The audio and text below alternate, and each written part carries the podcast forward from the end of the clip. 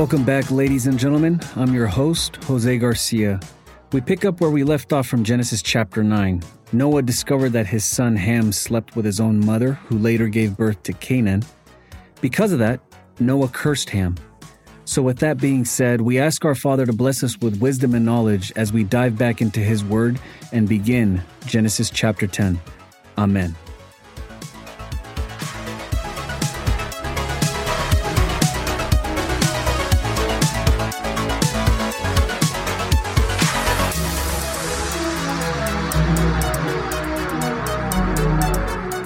Welcome back, disciples, to another episode of the Disciples Haven, chapter 10 of the book of Genesis. Now, a little forewarning this chapter is going to go into about the families of the sons of Noah. And it's important to know this because, again, to understand the end, we must understand the beginning. More importantly, we can document the genealogy that would eventually bring our Lord and Savior Jesus Christ. Now, as I go through the chapter, I'm going to be skipping certain sections. Um, I'm only going to highlight on the sections that are, I believe, important for you to know. So without further ado, chapter 10, verse 1, and it reads Now these are the generations of the sons of Noah Shem, Ham, and Japheth, and unto them were sons born after the flood. The sons of Japheth, Gomer, and Magog, and Madai, and Javan, and Tubal, and Meshech, and Tiras and the sons of Gomer, Ashkenaz, and Riphath, and Togarmah, and the sons of Javan, Elisha, and Tarshish, Kittim, and Dondanim. By these were the isles of the Gentiles divided in their lands, every one after his tongue, after their families in their nations. Now let's pause real quick. We were just talking about the sons of Japheth, but all of a sudden, this name Gentiles is brought here. And what are the Gentiles? Well, the Hebrew word for Gentile is goy. And the Gentiles are those who are not of Adamic descent, basically the sixth day creation. This further documenting that the flood couldn't have possibly engulfed the whole earth, because here we have documentation showing how the Gentiles were all separated into their own lands. Now, again, that's my opinion, but I'll leave it up to you to draw your own conclusion. Verse 6 And the sons of Ham, Cush, and Mizraim, and Phut, and Canaan, and the sons of Cush, Seba, and Havilah, and Sabtah, and Raamah, and Sabtechah, and the sons of Raamah, Sheba, and Dedan. And Cush begat Nimrod. He began to be a mighty one in the earth. Now Nimrod sure was a mighty one, all right. Mighty one of rebellion. Nimrod was the one responsible for creating Babylon. And Keep in mind, the word Babel in the Hebrew means confusion. Verse 9 He was a mighty hunter before the Lord. Wherefore it is said, even as Nimrod the mighty hunter before the Lord. And the beginning of his kingdom was Babel, and Erech, and Akkad, and Calneh, in the land of Shinar. We're going to go ahead and skip the next verses all the way to verse 15. You can read these genealogies if you want, but I want to go to verse 15 where it begins an important lineage. And Canaan begat Sidon his firstborn, and Heth, and the Jebusite, and the Amorite, and the Girgasite, and the Hivite, and the Archite, and the Sinite, and the Arvadite, and the Zemarite, and the Hamathite, and afterward were the families of the Canaanites spread abroad. And so here we have the lineage of Canaan, the son born from an ancestral affair. Something to note on here that some of these people, the Jebusites, would form a city called Jebus. Some of you may know that King David, when he conquered the city of Jebus, he later would change the name from Jebus to Jerusalem. Just a little fun fact for you guys. Verse 19. And the border of the Canaanites was from Sidon as thou comest to Gerar unto Gaza, as thou goest unto Sodom and Gomorrah, and Admah, and Zeboim, and even unto Lasha. Now, one thing I want to point out these Canaanites are not to be confused with the sons of Cain, who are known as Kenites, K E N I T E S. Those we'll discuss in a future episode. Now, let's drop down to verse 24. And Arphaxad begat Salah, and Salah begat Eber. And unto Eber were born two sons. The name of one was Peleg, for in his days was the earth divided, and his brother's name was Joktan. I wanted to point out this name Eber. This is where we get the name of Hebrew. The meaning of the word Hebrew means to traverse or to cross or, or to cross over. This is also where the term Iberian comes from as well. Jose, are you saying that Europe has something to do with the Hebrews? Oh, you betcha. You know, Eber, Iber, but a different topic for a different time. Peleg, while his name means division in verse 25, it's talking about how the people of the earth began dividing the land. Now, let's go to chapter 11. I trust you're going to read all the other family members, but I wanted to touch up on those certain names that I think needed a little bit more of attention. So, chapter 11, verse 1, and it reads, And the whole earth was of one language and of one speech. And that language would be Hebrew at the time. One world, one language. But also keep in mind, they all had different dialects, just as the English, English language does today, or the Spanish, or any language for that matter. And also, one thing to keep in mind, we're, we're looking at years and years already after the flood. Verse 2. And it came to pass, as they journeyed from the east, that they found a plain in the land of Shinar, and they dwelt there. And this land Shinar is known as Babylon, Babylon being the land of two rivers, which we now know as Iraq. And of course, those two rivers are the Tigris and the Euphrates River. I have a lot of memories crossing over the Euphrates River whenever we did missions into Ramadi, but um, another time. and they said one to another, Go to, let us make brick and burn them thoroughly. And they had brick for stone, and slime had they for mortar. And they said, Go to, let us build us a city and a tower, whose top may reach unto heaven, and let us make us a name, lest we be scattered abroad upon the face of the whole earth. Now, did you catch what these people were doing by saying, Let us build us a city? Let us make us a name? What's missing from that? God. These people were trying to create their own salvation without the help of God.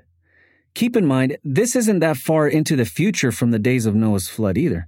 And here we have these people in one tongue communicating with each other, trying to get ahead of God by thinking, God might cause another flood or he might cause us to be scattered. So we have an idea for that. Let us create our own salvation by building a tower so we can live. Well, my friends, we all know what happens when we think we can do things by ourselves to create our own salvation. It never turns out the way we plan it.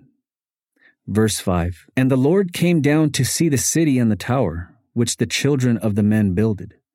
And the Lord said, Behold, the people is one, and they have all one language, and this they begin to do. And now nothing will be restrained from them, which they have imagined to do. Go to, let us go down, and there confound their language, that they may not understand one another's speech.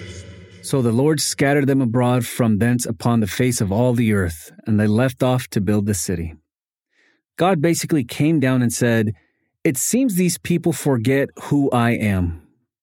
I think it's time to teach them a little bit of humility and remind them exactly who I am. So God caused these people to speak in different languages. And because of this, nobody was able to continue building because they just didn't understand each other anymore. Ever speak to someone in a different language and you're trying hard to communicate with them? You're almost spelling out the words to them and they're just staring at you, sometimes with a smile on their face of confusion. I imagine that's how a lot of these people were, just confused with one another, looking at each other, dumbfounded, some smiling, wondering like, what in the world are you saying? One thing you must know. Anytime you have someone or some people thinking they can teach one another to create their own salvation, God will never stand for it. No one is saved less through Christ alone. Now, some of you might say, Jose, I don't think anybody teaches that nowadays. Oh, Really? You don't have pastors teaching about the rapture? How, oh, don't worry, child. As long as you pay your tithes and you come to church every Sunday and you're baptized, you're saved, you'll be raptured away. That's teaching. They basically don't have to learn the word of God. You're teaching those people that they can create their own salvation. And sadly, many are buying into that, and many more will. Verse 9. Therefore is the name of it called Babel, because the Lord did there confound the language of all the earth, and from thence did the Lord scatter them abroad upon the face of all the earth. Like I said before, we as humans tend to be on this never ending cycle of being given blessings. We abuse those blessings only to tick God off God then has to cause some kind of event to punish humans for their wrongdoing, only for humans over time to screw it all up again. But you, as the modern day Christian, you know better. Break away from that earthly cycle. Be the change for God. Now, we're going to skip all the way to verse 27. You guys with your Bibles will have no problem reading these next verses of all the begats of Shem, etc., etc. I want to skip to verse 27 because we get into a lineage or a genealogy that we'll be dealing with for the remainder of our studies, pretty much. Verse 27, and it reads, And these are the generations of Terah. Terah begat Abram, Nahor, and Haran, and Haran began Lot. And Haran died before his father Terah in the land of nativity in Ur of the Chaldees. And this city Ur is also in Iraq. I remember going by there when uh, we crossed from Kuwait going north into Iraq until we got outside of Fallujah on my first deployment to Iraq. Very hot and a very desert-like environment.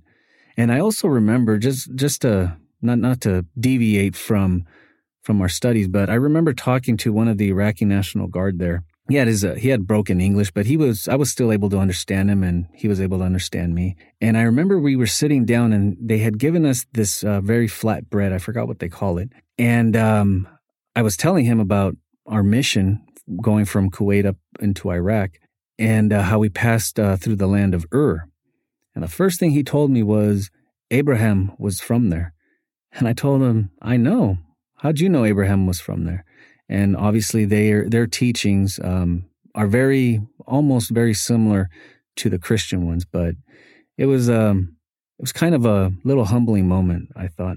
Verse twenty nine, and Abram and Nahor took them wives. The name of Abram's wife was Sarai, and the name of Nahor's wife, wife Milcah, the daughter of Haran, the father of Milcah and the father of Iscah.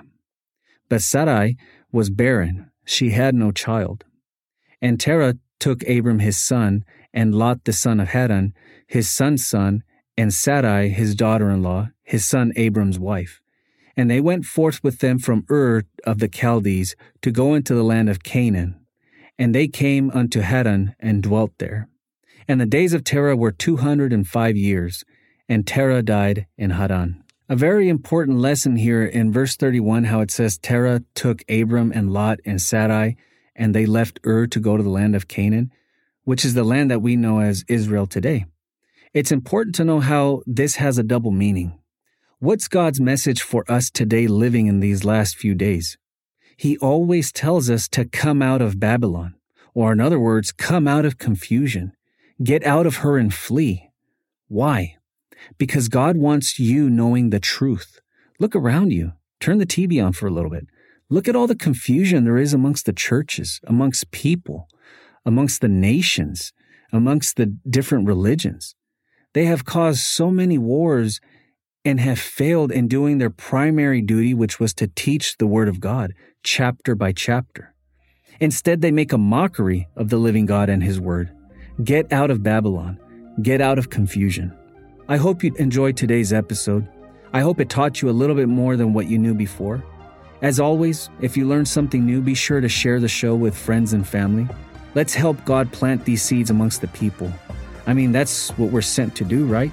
Help bring more people to the Word of God, try to save as many souls as we can. Let's help these people get out of Babylon by showing them the truth. If you like the show, don't forget to follow me on Instagram where I post all the new upcoming episodes so you don't miss any content. As always, go in peace.